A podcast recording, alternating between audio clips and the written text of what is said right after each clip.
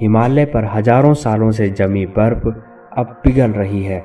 समुद्र का बढ़ता जलस्तर आने वाले समय में बड़े शहरों को निगल सकता है। हालात बहुत खराब हैं। हो सकता है कि आज आप पर जलवायु परिवर्तन यानी क्लाइमेट चेंज का असर ना पड़ रहा हो, लेकिन हम लोग जिस तरफ़ जा रहे हैं, जल्द ही आप भी इसकी चपेट में आ सकते हैं। समस्या इतनी गंभीर है कि अब पृथ्वी के अस्तित्व पर सवाल उठने लगे हैं। लेकिन ये नौबत क्यों आई? जलवायु परिवर्तन यानी क्लाइमेट चेंज आखिर क्या है, जिसकी हर तरफ़ इतनी चर्चा हो रही है? क्लाइमेट चेंज का मतलब है, पृथ्वी में हो रहे तापमान में वृद्धि से है। ये तो आप जानते ही होंगे कि पृथ्वी को प्रकाश और गर्मी सूर्य की किरणों से मिलता है। सूरज की किरणें जब पृथ्वी पर पड़ती है तो उनमें से कुछ किरणें परावर्तित होकर वापस अंतरिक्ष में चली जाती है।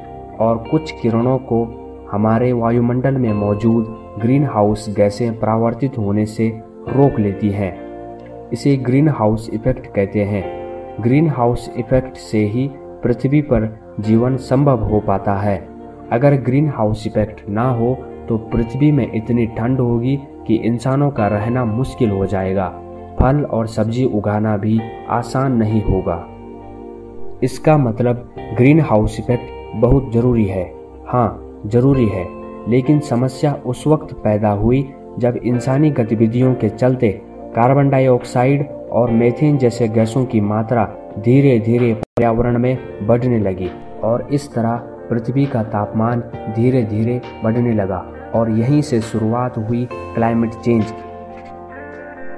इन सभी गैसों में कार्बन डाइऑक्साइड सबसे खतरनाक गैस है, जो लंबे समय तक हमारे वातावरण में मौजूद रहती है। आज हमारे पर्यावरण में CO2 की मात्रा 30 फ़ीसदी बढ़ गई है। जितनी CO2 हमारे पर्यावरण में आज है, उतना पृथ्वी के 8 लाख सालों के इतिहास में कभी नहीं रहा। तापमान बढ़ने से पृथ्वी पर लगातार बर्फ़ पिघल रही है। इसका सीधा असर समुद्र के बढ़ते जलस्तर पर पड़ रहा है।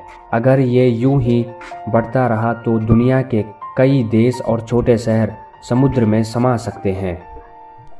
वैज्ञानिक कह रहे हैं कि अगर पृथ्वी के तापमान को डेढ़ डिग्री सेल्सियस पर रोक दिया जाता है तो यह सुरक्षित होगा।